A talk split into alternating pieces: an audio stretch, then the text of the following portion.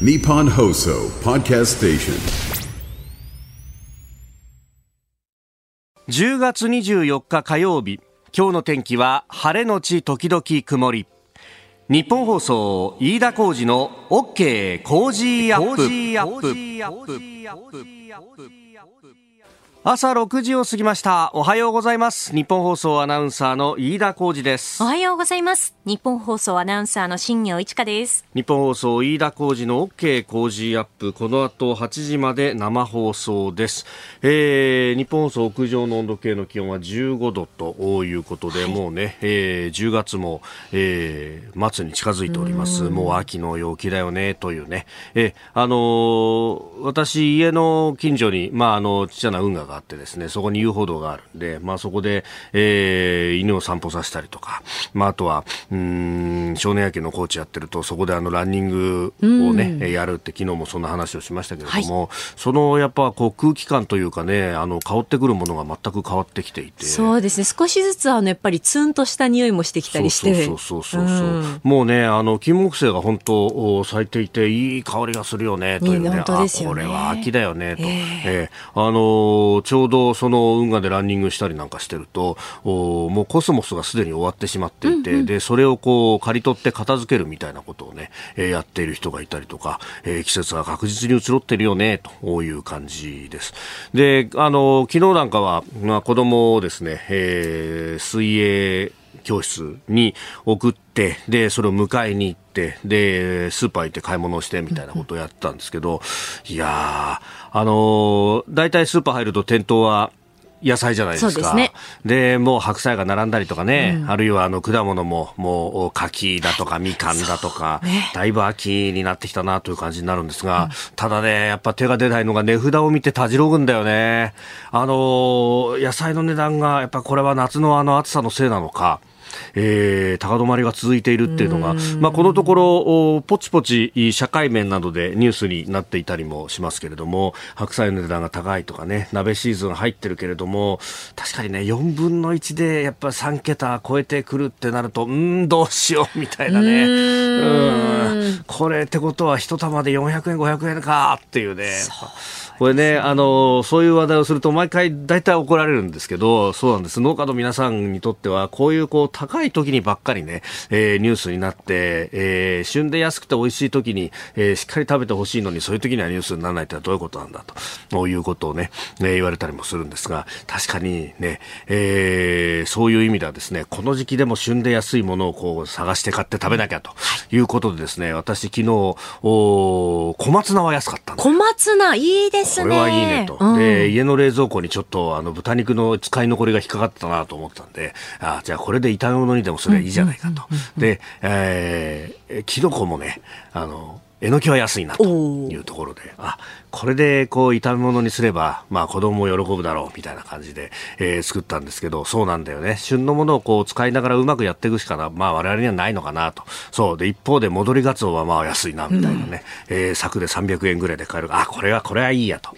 いう形で昨日の晩ご飯はそれでなんとかしたれたんですけど、そうね、あのー、鍋の季節になってるけれども、うん、もうワンタイミングずらそうかなとかね。えー、あるいはあのこの間先週、そうですよ、うん、うん、あのレタスをプレゼントしたじゃないですか。そうでしたね、ホレタス。そういう意味では、レタスをじゃあ鍋に使ったらどうかなとかいろいろね。おお美味しそう、いいですね。そう、あのー、生で食べるのが多いんだけど、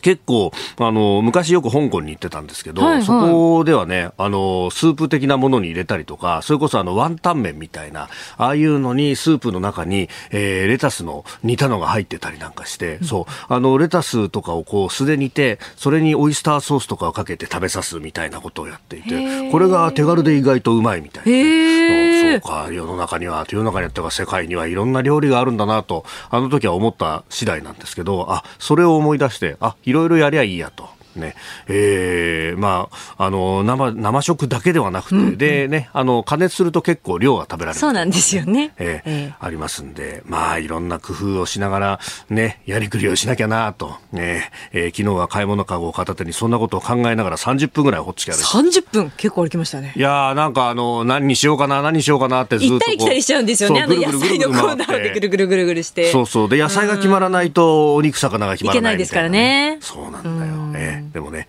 ああ、いろんな工夫はしなきゃなと。いうふうに思った次第でございます。どんな工夫がありますか？あのいろいろ、このね、えー、子供が小学校3年生、そろそろ大きく食べ出す時期なんで、えー、どうごまかしたらいいかみたいな。ごまかすって。いやなんか、まあね、いっぱい食べますからね。そうそうそうそう。いっぱい食べるのを何で、こう、コストパフォーマンスよく満足させるかっていうのは、それこそあの、焼肉焼ける前に、こう、唐揚げを用意しておくんだみたいなのが、あのーツイッター、今 X か、のタイムラインで流れてきて、しかもそれがなぜか炎上してるみたいのがあってですね、世の中にはいろんな人がいるなと、なんかあの、子供を待たせられないのか、みたいなことで、えー、炎上してたりなんかしましたけど、いや、子供は待たないよ腹が減ったら腹が減ったって言うんだよっていうね、えー、私はどうごまかすかの方で、やっぱり米かなとかいろんなこと考えたりしますが、えー、アイディアもお待ちしております。さあ、この後8時まで生放送です。OK Cozy up。えー、今朝のコメンテーターは経済アナリストのジョセフ・クラフトさん。この後6時半過ぎからご登場です、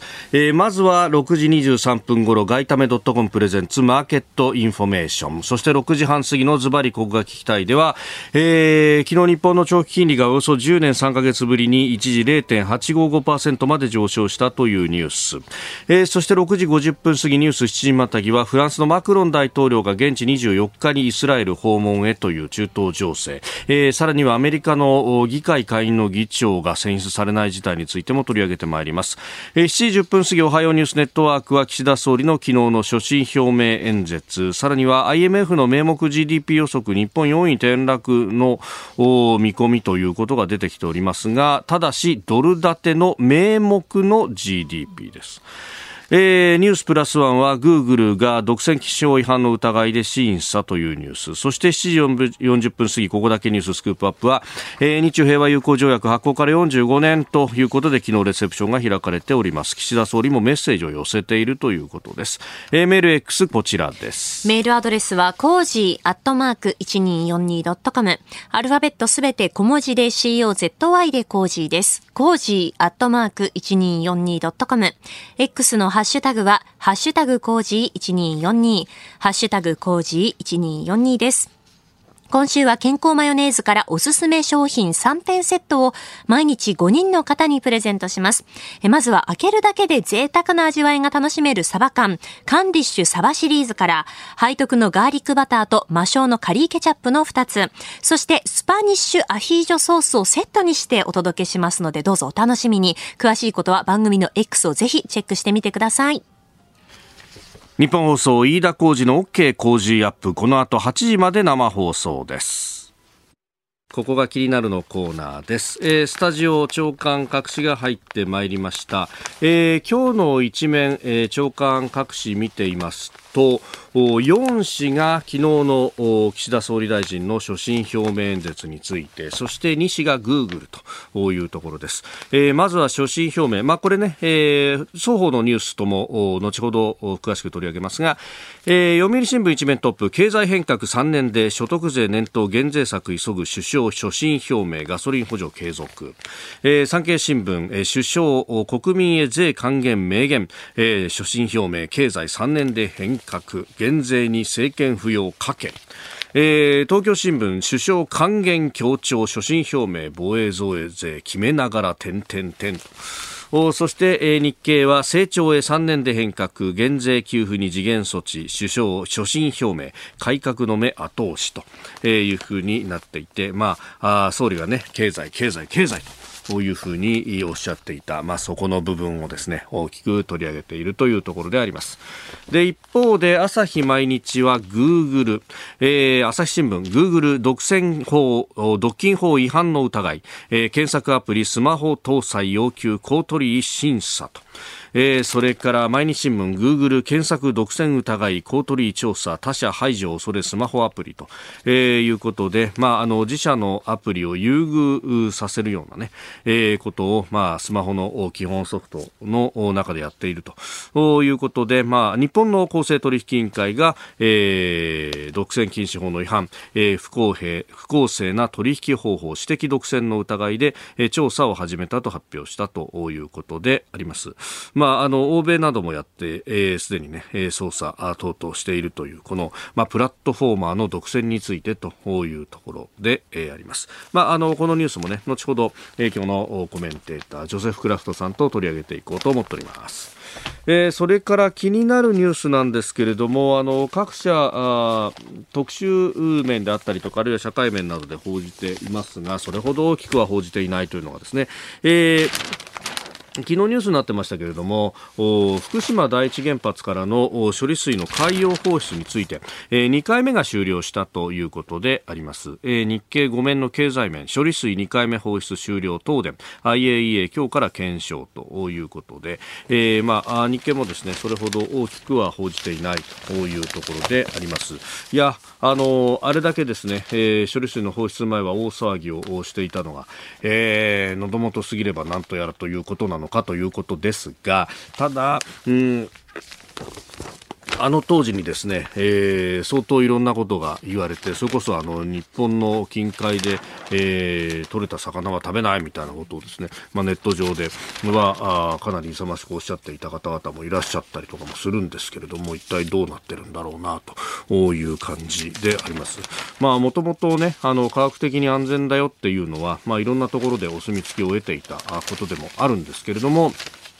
ね、えーそういうのも含めてですね、まあ、あのお金いっぱい出してるからだとか、えー、いろんなこう批判が飛んでいたところなんですけれどもだからそういうところもですね本来はしっかり検証しなきゃいけないはずなんだけれどもあの時の報道だとかにおいて、えー、風評被害でですね、えー、困った方々というのはたくさんいらっしゃったしで一方で、あの福島はじめ日本の水産物を支えなきゃということで、まあ、いろんなところでイベントなんかも開かれてですね、まあ、そこにたくさんの人が集まってと。えー、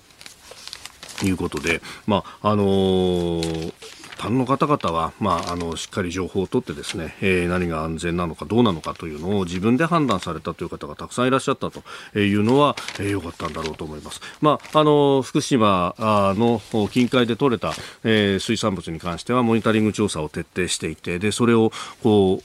うリアルタイムに近い形で、えー、数字としても出していると福島の恵みというホームページがあったりもしますので、まあ、あの心配な方はその辺をご覧いただければというふうに思います。えー、市中に出回っているうものに関しては全て安全のお墨付きが、えー、出ているんだよっていうのはねあの数字としても現れているということだと、えー、いうことだろうと思います。ここが気になるでした。この時間からコメンテーターの方々ご登場です。えー、今朝は経済アナリスト、ジョセフ・クラフトさんです。おはようございます。おはようございます。よろしくお願いいたします。ますさああ、まず、この時間取り上げていくニュース、日本の長期金利およそ10年3か月ぶりに、えー、一時0.855%まで上昇と。まあ、あの、10年もの国債の利回りですけれども、まあ、これがこう、上がってきていると。いうことで、うん、また、なんか日銀が政策を変更するんじゃないか、みたいなことが生やされてますけれども、ジョゼフさん、これどう見たらいいですか？そうですね、これに、日本のあの長期金利が上がってる背景には、まずアメリカの方が上がっていて、はい、まあ、それに追随している感がありますけど、はい、やはり今月末31日に日銀の政策決定会合が控えてるんで、はい、注目度が高いということですね。で金利が上がると、やはり日銀としては、えー、また、えー、その金利の修正策に打って出るんではないかという憶測が出てるんですけども、私の予想は、今月末の、えー、会合では、あの経済物価の展望レポートが発表されます、3か月おきに。で、そこで、えー、日銀が出してる、えー、消費者物価指数の予想、見通しが情報修正。されると。でとりわけ、まあ、2023年は前回2.5%。えー、それが3%近くに情報修正。そしてより注目されているのが24年度の物価見通しで、はい、これが前回1.9から今回2%超え。2.2あたりに引き上げられるんではないかと、そうなると、もうほぼ2年の2%ですから、ええー、正常化に向かうという憶測が、えー、出てくると。でそこでマーケットは長期金利が上がってるので、はい。えー、いわゆる長短金利差1%が上限になってる、長短金利差をさらにえー、引き上げるのではないかとか、えー、あるいはその枠組み自体を撤廃するのではないかと、はい。えー、いう憶測が出てるんですけど私はそれ、YCC の枠組みは残したまま、うん、それは触らずに、はい、えー、と12月にマイナス金利を解除。はい、ですから今0マイナス0.1%の金利を0%にえー、戻すんではないかというふうに、えー、推測してます。うん。あの日銀の当座預金の不利の部分ですか、はい、あのもともとマイナス金利といっても、はい、マイナス金利払ってる人っていないですし、えー、経済への影響も限定的なので、えー、今あの前回の番組でもあの述べたかもしれませんけども上田総裁っていうのは異次元緩和から、はいまあ、従来型の緩和に移行しようと、うん、普通に戻そうと、これ自体はあの緩和は緩和なんですけども、はいえ異次元から従来型。その異次元緩和のあの象徴の一つがマイナス金利。ですからこれをまた普通のゼロ金利に戻しましょうっていうことを考えてるんではないかなと思いますね。順番的にはまずそこからという。マーケットは順番はまずその YCC の、えー、枠組みでしょうと、が今までの定説だったんですけども、あの一つ大事なポイントはあの9月9日に、はい。えー、上田総裁が読売新聞のインタビュー、うん、でそこでいろいろヒントを出してるんですけども、はい、そこポイントのこと言葉としては彼が言ったのは物価上昇に確信を持った段階で、うん、マイナス金利の解除も選択肢と。いうことなんで、この辺をマイナス金利をいじってくるんではないかと。メッセージはもう出してるということ。はいうん、えー、ジョセフさんには8時までお付き合いいただきます。今日もよろしくお願いします。はいお聞きの配信プログラムはニッポン放送飯田浩司の OK コージーアップの再編集版です。ポッドキャスト YouTube でお聞きのあなた通勤や移動中に最新ニュースを押さえておきたい方放送内容を少しでも早く知りたい方スマホやパソコンからラジコのタイムフリー機能でお聞きいただくと放送中であれば追っかけ再生も可能ですし放送後でも好きな時間に番組のコンテンツを自分で選んでお聞きいただけます。毎朝6時の生放送では登場するコメンテーターの最近の活動はもちろんたっぷりとニュース解説をお送りしています。レギュラーコメンテーターに加えて専門家と随時つないで掘り下げてお送りしています。日本放送のエリア内でお聞きの皆さんラジコラジコのタイムフリーでチェックしてください。ツイッターでは最新情報を発信中。ぜひフォローして番組にご参加ください。えー、お送りしております飯田浩二の OK 工事アップ。今朝のコメンテーターは経済アナリスト、えー、ロールシャッハアドバイザリー株式会社代表取締役。SBIFX トレード株式会社社外取締役ジョセフ・クラフトさんです。引き続きよろしくお願いします。よろしくお願いします。さあ7時をまたいでニュースを掘り下げるニュース7時またぎ。取り上げるのはこちらのニュースです。フランスのマクロン大統領が現地時間24日にイスラエル訪問へフランスのマクロン大統領が現地24日イスラエルのテルアビブを訪問しネタニヤフ首相と会談します。イスラム組織ハマスによるイスラエルへの攻撃でフランス人7人が行方不明となっていてうち女性1人が人質と確認されております。それから日本を除いた G7 の各国6カ国の首脳が昨日電話会談を行ってったと共同声明も出したというようなことも出てきております。さあこのイスラエルについてね、えーまあ、国際社会としてもどうアプローチしていくかですけれども。そうですね。それぞれのあの見解があるんですけども、はい、まあこういう国際問題があると必ずフランスっていうのはよく出てきてあのいろいろ存在感を示すんですけども、はい、あのやはり今年は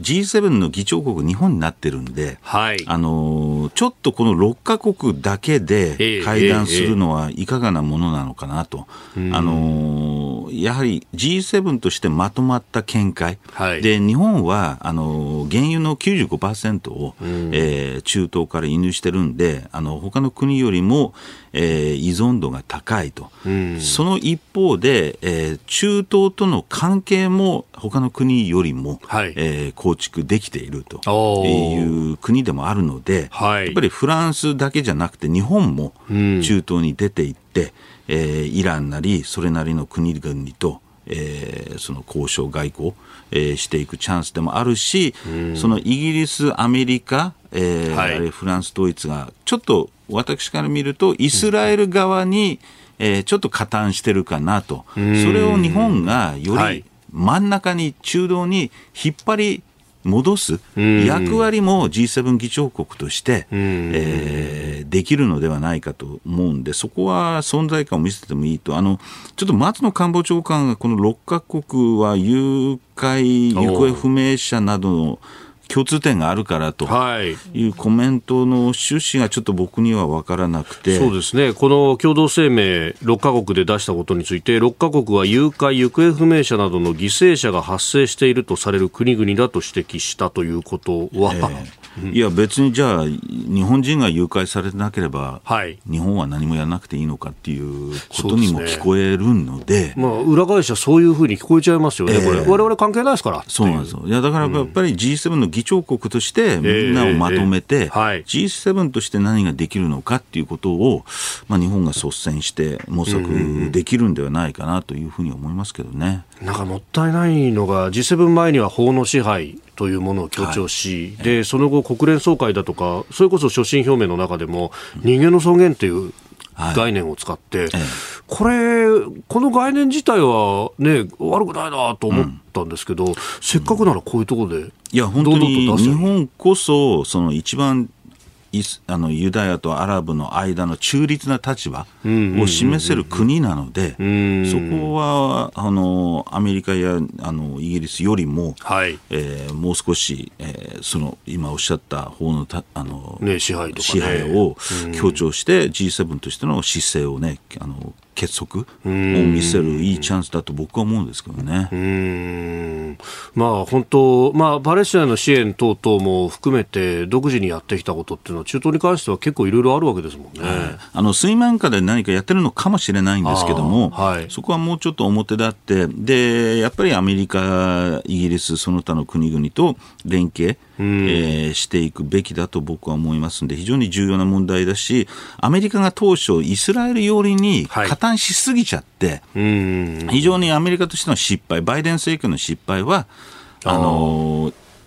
本当はハマス対世界の対立軸にしなければいけなかったのを、はい、イスラエル対アラブの対立軸になってしまったのが最大の、えー、問題で、そこを日本が正す、はい。えー、しっかりハマスのテロ行為も批判をし、しあの批判はしてるんですけど、6か国をまとめると。いうことが、日本にとって最大の貢献じゃないかと思います。7時またぎます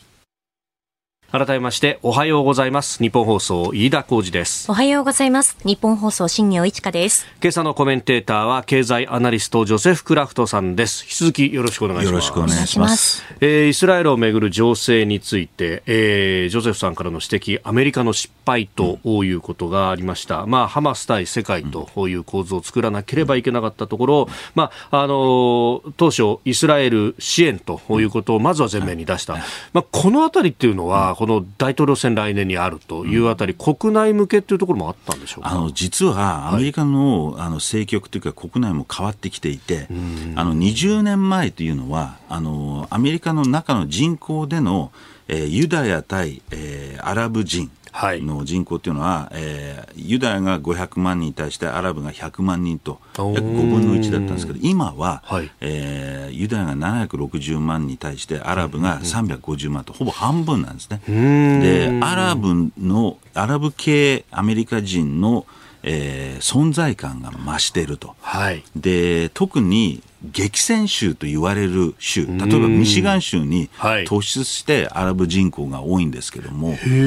のその他ペンシルバニア州、バージニア州、あの激戦州でもある、はい、そうなると、やはりその今までのアメリカの政治というのは、ユダヤ人に対して、はい、えー、非常に敏感だったんだけど、最近では国内で、の国内の全米の大学で、はい、イスラエル、まあ、アラユダヤ系の抗議デモとアラブ系の抗議デモが勃発していて、国内でも対立しちゃってる、分断しちゃってる状況になってると。ああ、そうなんですね。それで当初はバイデン政権は、まあ、イスラエルにかなり寄ったんですけども、国内からのあの不満、奮発を受けて、今はどちらかというと、例えばハマスはパあのパレスチナにパレスチナ代表してないと。してないとか、えー、そういったことを、えー、よりもうちょっと中立な立場を取ろうとし始めてますよね。あアメリカがその地上戦はこう伸ばすべきだっていうふうにねずっと止めてるみたいな報道も出てきました、ね、これも僕問題だってその伸ばすってことは、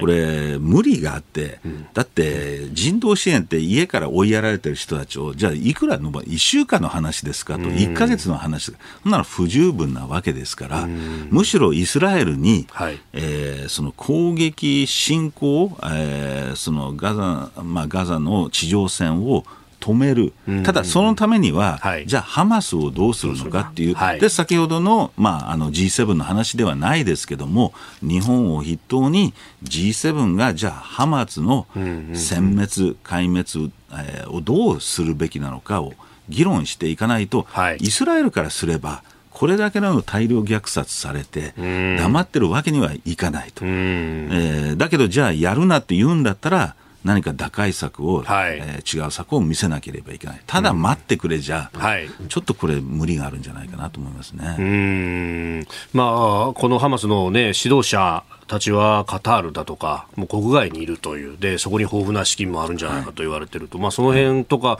は一つね、えー、G7 として、例えば制裁かけるとか、いろんな方法ありますよね。あの一つ、今回のふあの紛争で、カタールっていう国が一つのポイントになります。はい、あのカタールっていうのは、いろんな国、えーと、西側とも、それからイラン、はい、レバノン、えこういった国々っても非常に太いパイプがあるので、彼らが一つの仲介役の、えー、責任を負える。そこをか彼らを利用して、で、実はカタールの中にアメリカ軍の基地も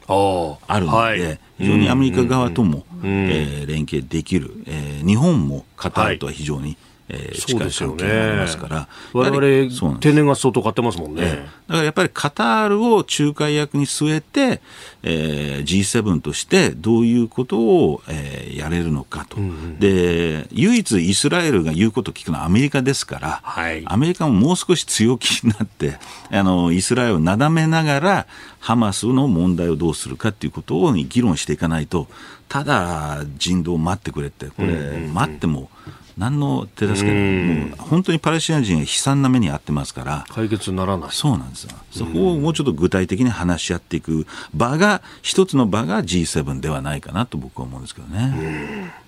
さあそして、えー、もう一つ用意していたニュース。アメリカの下院議長選挙についてこれずっとおたおたしてますよね。あの迷走どんどん迷走してますよね。はい、えー、でここで一つ僕が言いたいことは確かにこの、えー、まあ迷走会員があの紛糾してるなんかね9人の候補が乱立して、これじゃ決まんないよみたいなことになっ余計決まらないですよね。まあ、過半数絶対取れないよね、これじゃあって話ですよね。あのなんですけど、もともとの問題っていうのは、その極右派の議員らの、はい、えー、解任動議と。いうふうに言われてますけど、私はどちらかというと民主党に大きな責任があると、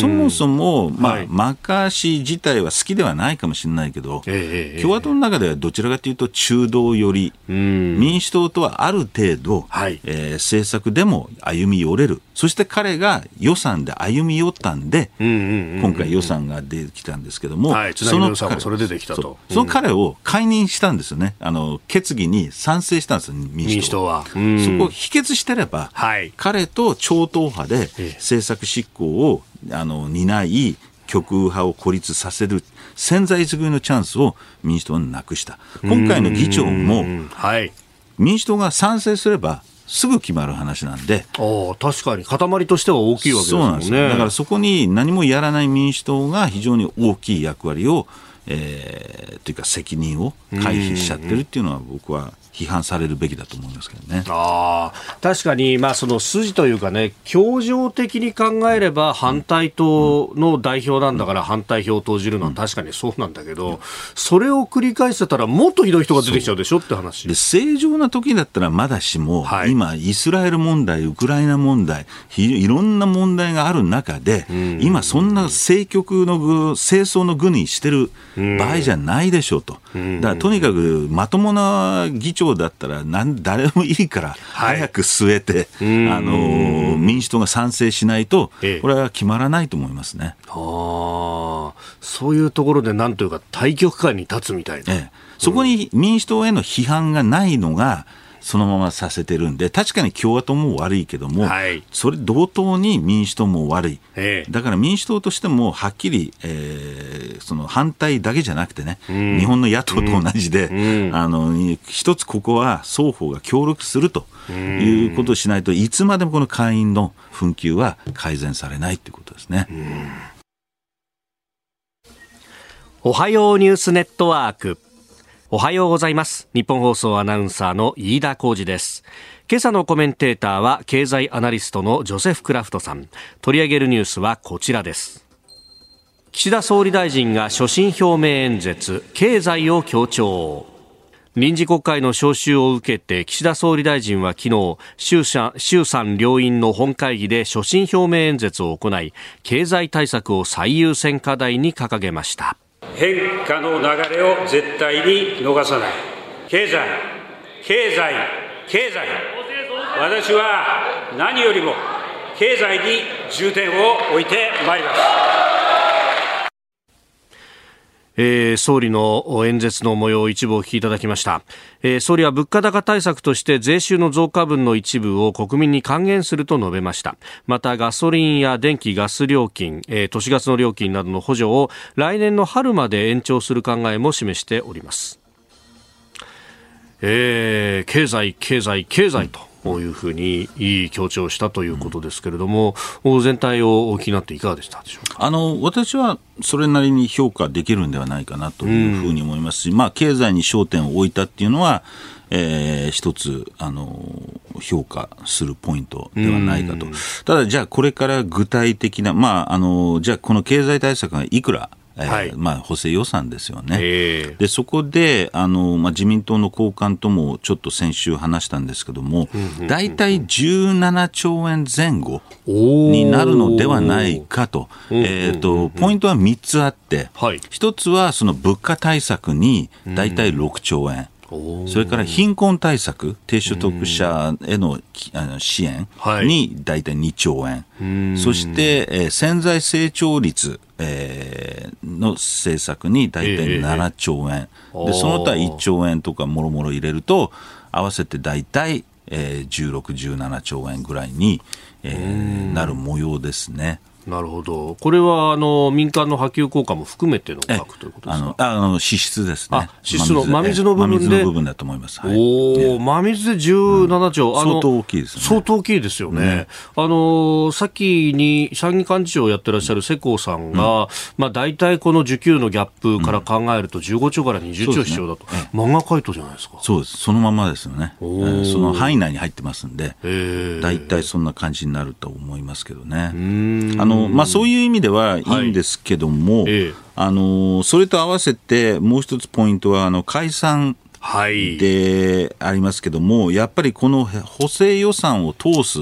あののであれば、はい、総理が言うように、ええ、ちょっとスケジュール的には、国会のスケジュール的には、今月の末に経済対策を発表しますと。はい。えで補正予算をその2週間のうちに作って発表して審議して採決するのは11月の末、はい、えー、そして12月の5日に、えー、公示。12月17日に投開票。あのもう官邸から自民党内のそれなりのあの高官と話す限り、はい、無理ではないけど相当難しいと。しかも17日ってことになると、あの日 ASEAN の特別首脳会議とかぶっちゃいます、ね、あのただ、そこは1日だけなんですよ、はい、16日がかぶるんで、もう17日はもう選挙、あの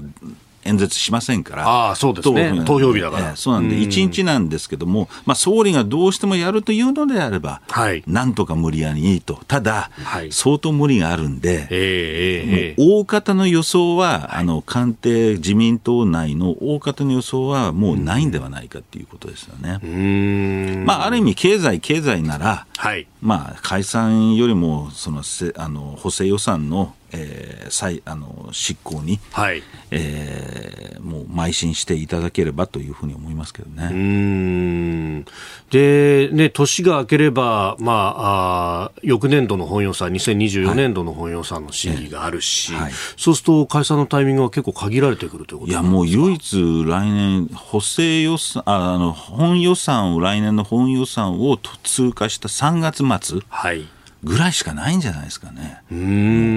ある意味、もう解散せずに、はい、えー、来年の自民党総裁選にそのまま流れていくと、今回のあの週末の補正あのあの補選2つ ,2 つの中身、はい、それから所沢の市長選、はい。えー、むろむろ見ると、相当弱かった。あ確かに1勝1敗なんだけども、限りなく2敗に近い1勝1敗、えー、のような気がしますんで、はい、これではちょっと選挙望めないと思うんで、だったらもう政策に、えー、重点を置いて、はい、えー、補正予算を通していただければというふうに思いますけどね。なるほど。で、もう一つ、その、そうすると取り沙汰されてくるのが、その減税というふうに総理もおっしゃったけれども、本当にそれができるのか、というところ、その2024年本予算を解散なしでやるっていうことになると、ここは防衛費の増額をどうするかっていう財源問題とぶち当たりますよね、あのこれ、矛盾なんで、萩生田政調会長も昨日、えー、えー、申し上げたように増、減税して防衛増税っていうのはありえないんで、はい、おそらく今回は、その、えー限定、減税は1年の限定っていう話が出てきてますよね。宮沢洋一税調会長なんかが1年ぐらいじゃないの、はい、みたいな、ね、それで萩生田さんが言ったのは、来年は増税しないと、はい、防衛費。そうすると、来年は要するに減税して、翌年から増税と。ただこれも僕メッセージとしてはどうかなと思うのは、じゃあ2025年増税があるんだったら、はい、今減税されても、なかなかそれを消費に回そうという感じはないっていうか、意欲的にならないんで、それもちょっとメッセージとしてはどうなのかなと。いうふうに思いますよね。それからあのやっぱり複雑なのは定額減税って分かりにくい、はい、感触がつかみにくい、で定率減税だと金持ち優遇、うんだからこの辺がやっぱり選挙の結果にもつながってるのは減税と言ったけども、はい、国民からなかなかこれが浸透してない。うんうんうん、だから具体的に何をやってくれるのかそうなんですよね、だから、まあ、これはそれはこれから考えていくんでしょうけど、よっぽどそれが国民に刺さる減税策でないと、はい、ちょっとお金の無駄遣いかなというふうに感じますけどね。うん。まあ、それで経済がこう上がっていってくれれば、経済上げた総裁だぞって言って、総裁選に迎えるっていうのは、はい、そのシナリオも考えてるんですか、ね、そうですね。あの自民党の総裁選は派閥のあの主要派閥の支持を受けてるので、はい、よほど何かスキャンダル、あるいはよっぽど支持率が低迷しない限りは、多分あの総裁選、再選は間違いない。まあ、だから焦って解散しないのかもしれませんけども、なるほど、うん。まあ、それはこれからの、まあ、今いずれにせよ、この経済、経済って言ったんですから、この経済対策がどういうものに具体的になるかを見極めて、はい、えー、評価していきたいと思いますけどね。さあそして経済についてもう一つのニュースなんですが、IMF・ 国際通貨基金が発表した、えー、GDP の予測、あのドルベースで、かつ、まあ、あの物価も含めた、えー、名目の GDP の値で、えー、日本は世界3位から4位に転落してドイツに抜かれると、ういうことが見通しとして示されたということなんですが、これね、結構なんか日本は貧しくなってるみたいなことで、報じられたりもしますけれども。あ正直言って僕はあんまり気にする必要ないんじゃないかと思います。えー、あのまず一つ IMF の予想って、はい、そんなに当たらないんですよね。でもう一つはこれ一般国民からすると、名目と実質って何なの？と、はい、よくわからないですよね。で今回名目ベースで、えー、そのドイツに抜かれるっていうのは2つ要因があって一つは円安、はい、もう一つはインフレ、うん、えー、でドイツのインフレってものすごい高いですねヨーロッパ、えー、そういう経済でいいんですかと、うん、日本もじゃあ8%のインフレになった方がいいのかと、はい、そりゃそうじゃないと。いうことなんで、日本は日本で、えー、その国内があの成長が、えー、きちっと実質ベースも名目ベースもきちっと上昇してるっていうことさえ、はい、えー、確認できれば、えー、別に名目ベースでドイツに抜かれた、抜かれないなんて、あんまり重要ではないと僕は思うんですけどね。なんかこれね、あの添付されたグラフを見ていると、うん、日本のそのドルベースの名目 GDP、はい、高かった時期いつだろうと思って見ると、2011年とか12年とか、ね。はい、これ6兆ドル超えてると。はいまあ、あの当時、えらい円高でしたもんね。えらい円高で、じゃああの当時すごい国民は裕福に感じてたかというと、はい、そうではなかったと思いますよね。記憶しているところでは、あの当時失業率5%ぐらいいってませんでしたっけ、はい、そうなんです。だ結構悲惨あの悲惨でもないですけどそんな結構厳しい厳しい状況だから、あのポイントはその GDP の順位ではなくて、はい、国民が本当に成長を感じて、自分の生活が豊かになってるっていう実感を持てるかどうかなんで、もうそういう意味ではあんまり、えー、特にドルベースの名目で、はい、えー、GDP の順位を争う必要は全く僕はないと思いますんで、それによって、じゃあなんか順位を上げるために変な政策を打つよりは、はい、しっかり国内を見据えて、えー、国民が、えー、ちゃんと生活が豊かになったと実感するような政策をどんどん打っていただきたいと思いますけどね経済、経済、経済、どういうものが打ち出されるのか、はい、引き続き注目していきたいと思います。えー、今朝のコメンテーターは経済アナリストジョセフ・クラフトさんです。引き続きよろしくお願いします。よろしくお願いします。え続いて、えー、解説するニュース、こちらのニュースです。グーグルを独占禁止法違反の疑いで調査。公正取引委員会は独占禁止法違反の疑いでアメリカのグーグルの調査を始めたと発表しました。グーグルは自社の OS である Android を使ったスマートフォンメーカーに対して出荷するときにグーグルの検索アプリを入れるよう求めたほかアプリを見えやすい位置に配置させている疑いが持たれております。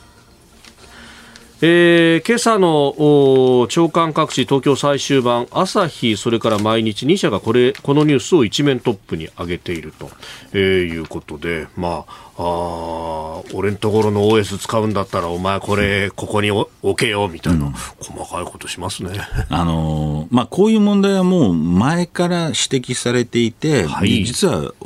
欧州ではもう2018年に、うんあの問題視されて、実際にグーグルに対して制裁金、はい、多額の制裁、6900億円の制裁金が課せられてて、でアメリカでも、はい、あの訴訟、まあ、反トラスト法の訴訟で、えー、もう9月から審理が始まっていると、ちょっとどちらかというと、日本は遅かったんじゃないかなと。いうふうに思います。まあ、もともともうこれ定着しちゃってるんで、はい、あの今更あの言われてもね、なかなか、あの、グーグルで普通に検索するようになってしまってるんで、はい、ただまあ、正すものは正していただくことに関しては何ら問題ないんで、えー、やっていただければと思いますけどね。うん確かに、まあね、日本の場合は、その iPhone がかなり普及しているということがあって、アンドロイドの入ったスマホのシェアっていうものが、他の国と比べると、うん、まあ、あまり高くないと。そうですね。うん。まあ、その辺もこの公取の動きの早い遅いにはあったかもしれない、ねうん、かもしれません、ただ、アップルに関しては去年のあのからはい、指摘してるんで、正直僕は同時にやってもよかったんじゃないかなというふうに思いますけどね、まあ、いずれにせよあの、そういったところに調査を始めたということに関しては、あのいいのではないかと思いますね。うん。まあ、今後あの、事情の聴取など行政調査が行われて、まあ、さらに、えー、違反と認定するかどうなのか、あるいは改善計画を出させて、それを認定させるするのかどうなのかとか、うん、まあ、あの今後の流れになってくるというところでありますが、まあ、確かにこういうプラットフォーマーのこう力というか、これをどうこう公正な競争と、まあ、バッティングしてくるところを調整するかっていうのは大切あの一つ根本的な問題として、はい、まあ、これから AI 時代に入ると言われてますで、えー、でその20年前にこういったプラットフォームが浸透し始めたときに最初からこういった問題のルール作りとか、えー、制限とか設けなかったんで、はい、結構 SNS プラットフォームこういった検索機能での、えー、なんていうんですかねあのまあ応用が間違ったあの状況になったと、はい、でそれを繰り返さないがために今度 AI が普及するわけですから AI に対してもこの教訓を生かして、はい、それなりのルール作りえー、制限を設けていく必要じゃないと。20年経ったから直そうったってなかなか難しくなるので、もうすでに既成事実が積み上がっちゃう、まあ、そういうことなんですよ。だからまあこれからあの、まあ、これはこれで正すべきですけども、はい、何よりも大事なのはこれ AI が今度、えー、普及する前にえー、ちゃんとルール作りを、まあ、それを日本が率先して G7 の場でね、はい、えー、今度議論しますので、そういったところはぜひどんどん進めていただければと。あの、自由に、えー、やれることと、ちゃんと規制は規制でやらなきゃいけないということを分けて、えー、どんどんそれ、こういった技術が浸透することを、えー、願いますね。うん。まあ、事前規制、事後規制みたいなもんで、はい、まあ、どちらかというと、日本だとかあの大陸法の国々は事前規制を重視すると、うんうん。はい、で英米法のアメリカや、まあ、イギリスなどは、何かあった時にそれを手当てすればいいよと、まずは自由にやってみて、で、それでイノベーションをどんどん伸ばそうみたいなことをやっていて、どちらかというとネットの世界はそっちの方が相性は良かったんだけど、そればっかりでもっていうところですか？そうなんです。おっしゃる通り。だから今度は、あの、日本が、まあ、リーダーシップを発揮して、AI に関しては、事前に G7 である程度、えー、合意をしましょうと、声がけして、まあ、それがやっとあの議論が始まっていくっていうことは非常に大事。あの確かに後からいろいろ直していく必要も重要なんだけども、やっぱり重要なところはもう事前に、ある程度の歯止めじゃないけども、えー、ガードレールを設けていく必要っていうのはやっぱり大事で、これを G7 で共有、そしてそれが今度 G20、えー、そして世界に、えー、波及していくっていうことなんで、非常に重要なテーマだと思いますね。えー、今日のプラスワンはグーグル独占禁止法違反で、えー、調査というニュースでありました。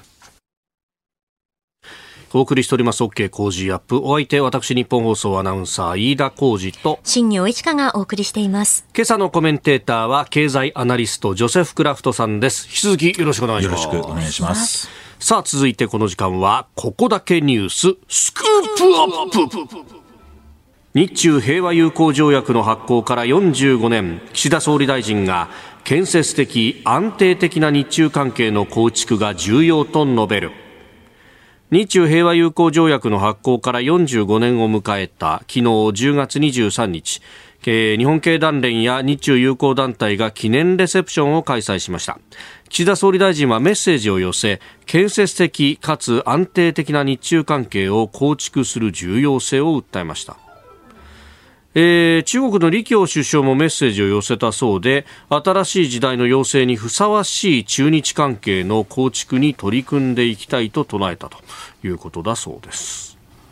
まあ、日中関係どう見ていったらいいですか、まあ、日中関係いろいろ問題がありまして山積してますけど、はい、まあ、昨日はあのある意味記念行事ですから、えー、まあ、そこでいろいろ双方、はい、えー、問題を、えー、出してくるのも大人げないということで、それなりにポジティブな、はい、えー、発言にとどめましたけど、まあ、その中でも中国側のコメントでも、ちくりちくり、はい、日本も少し修正政策、立ち位置、修正した方がいいのではないかという含みを持たせる発言など、はい、えー、李強首相してましたけど、やっぱりちょっとこれ、あの一つ懸念されるのは、11月の APEC 首脳会談、あまあ、はい、米中首脳会談がまだ決まってませんけど、えーはい、調整図る中で、じゃあ、日中首脳会談あり得るのかということで、ちょっともし政権がそこに、えー、無理やりなんとか日中首脳会談もとなると、はい、えー、あまり中国側に譲歩しすぎるようなことにならないか懸念していて、まあ、一つちょっとあの最近あんまりニュースになってないんですけどあの、はい、日本の垂水大使が交代するんですね。そういうニュースがね、えー、でこの垂水さんというのは日本の中でもあの、はい、突出した中国通で、うん、えー、独自の情報網があってでかなりその中国に対して批判的でもあって、はい。えー、中国政府側からは嫌がられてる存在。うんうんうん、それが今回変わったっていうのは、あのちょっと僕としてはいかがなものかなと、あのまあ、福島の処理水問題とか、はい、APEC での首脳会談とか、うん、そういったものを打開していくために、今回こういう人事になったとすれば、ちょっと残念かなというふうに思いますね。まあ、あの金杉さんという方、ねえー、アジア太陽州局長もされていて、うんはい、外務審議官もされていて、でえー、現職はあ中インドネシア大使と。い。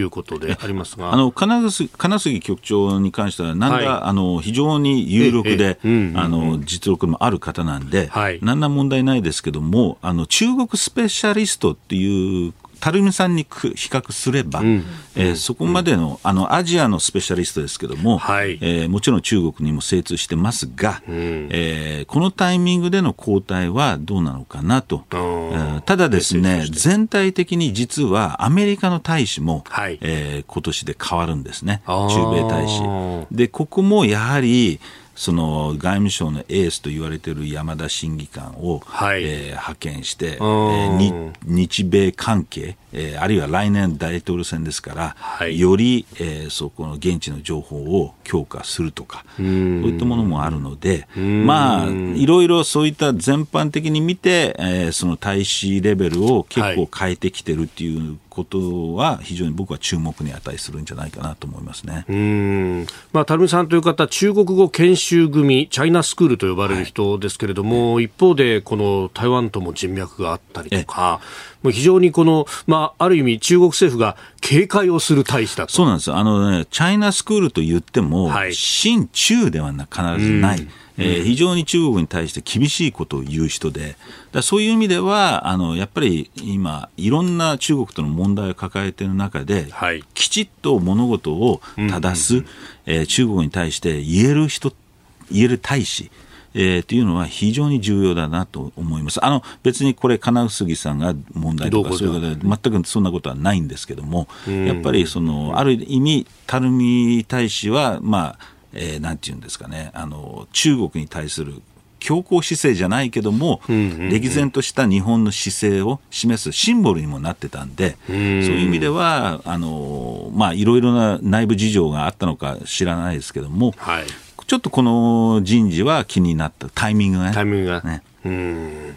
あのそしてその米中の首脳会談ありやなしやというところで、うん、今週のうちに、えー、中国の王毅政治局員兼外相があアメリカのカービー戦略報官によると、まあ、外相会談が行われると、えー、ブリンケン氏と会うということなどが報じられてきました、うん、まあ、このあたり、まあ、最終調整ということになってくるでしょう、あのまあ、一般的に視聴者の方も別に首脳会談は双方にとって有益だからなんで決まらないのというふうに思われる方もいるかと思うんですけども結構ね国務省の幹部と話してると、はい、あの大変であの中国が独裁国家になってる一つの,、あの象徴でもあって要するに中国側からして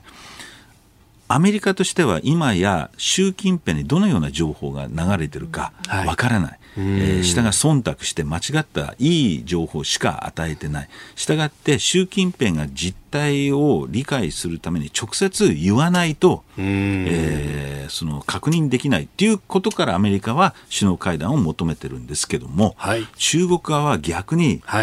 下が忖度して、習近平にこういうことは言っちゃいけない。あれこういうふうに出迎えないといけない、えー、こういった要請が非常に多い。で物事をはっきり首相同士で言えないんだったら、はい、首脳会談の意味がない、だからそこの調整で非常に難航してる、最終的には決まると思うんですけども、はい、もう要するに習近平が恥をかくと、その下が後で失墜されないされる可能性があるので、もう結構あの要請がこれは言っちゃいけない、あれはしちゃいけないっていうのは、結構すごいらしいですね。その見せ方とかそういう部分も。はい、まあそうじゃなくても今回 APEC の議長国はアメリカで、はい、ワシントンじゃな,、ないけれども、サンフランシスコでやると。はい、そうすると、まあ中国からわざわざ出向いたって形にはしたくないわけですね。あの出向くのはいいんですけども、うん、その代わりアメリカから歓迎された印象を、はい、えー、見せなきゃいけない。国内向けにですね。ですから大統領がどこで出向かうのかとか、はい、どういう晩餐会をやるのかとか、こういった要望が非常に強いわけですよ、中国側から。なるほど。もう外交儀礼上、こう、かなりトップオブトップにしろと。中国側、政府からすれば、国民に対してこれだけアメリカに歓迎された、え主席なんだっていうことを、あの演あのなんていうんですかね。演出したい、はい、アメリカもここまで気を使っているんだぞ習近平様にはと。アメリカはアメリカで本音のトークがしたいんだということで本音は本音で困ると。だそこの折り合いが今なかなかね難航してるっていうところですね。なるほどね。もうあのアメリカとしては扉が閉まった後の話をしたいんだけど、うん、その扉が閉まる前の側の部分をどうきらびやかに作るかで中国はや前もそうです。し扉が閉まっても、はい、あのきついこと言うなとか、あなるほどなるほど、あんまりその親分を恥をかかせるようなことは許さないっていう、そういう感じで、えー、中国側がいろいろ細かいらしいですね。うん。えー、ここだけニューススクープアップでありました。このコーナー含めてポッドキャスト YouTube ラジコタイムフリーでも配信していきます。番組ホームページご覧ください。あなたと一緒に作る朝のニュース番組飯田浩二の OK コージーアップ日本放送の放送エリア外でお聞きのあなたそして海外でお聞きのあなた今朝もポッドキャスト YouTube でご愛聴いただきましてありがとうございました。飯田浩二の OK コージーアップ東京有楽町ニッポン放送で月曜日から金曜日朝6時から8時まで生放送でお送りしています。番組ホームページでは登場いただくコメンテーターのラインナップや放送内容の原稿化された記事など情報盛りだくさんです。また公式ツイッターでは平日は毎日最新情報を配信中。ぜひチェックしてみてください。そしてもう一つ飯田浩二アナウンサーが「夕刊富士」で毎週火曜日に連載中。飯田浩二の「そこまで言うか」こちらもぜひご覧になってください。忙しい朝そして移動中。ニュースを少し深く知りたい時。ぜひ AM、FM、ラジコはもちろん日本放送のポッドキャスト YouTube でお楽しみください。